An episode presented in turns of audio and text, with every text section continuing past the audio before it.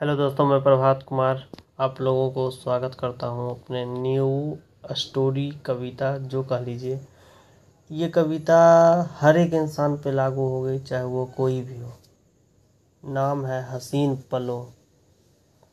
हमें हसीन पलों से ऐसा लगाव होता है जगह कोई भी हो, अगर लंबे समय तक किसी जगह पर समय व्यतीत कर दिया तो उस जगह को छोड़ने के बाद ऐसा महसूस होता है कि हम किस जगह पे आ गए, जबकि उस जगह पर हम हमेशा आते जाते रहते हैं, पर किस जगह से हमारा नाता जुड़ जाता है, उस जगह पर हम कितनी बार भी आए हुए हों, हमें उस जगह की याद तो आती ही है। जिस जगह से हमें ज़्यादा लगाव होता है, उस जगह की याद तो आती ही रहती है। इसलिए तो कहा जाता है, हर हसीन पलों से एक अलग ही वास्ता होता है। एक अलग ही वास्ता होता है।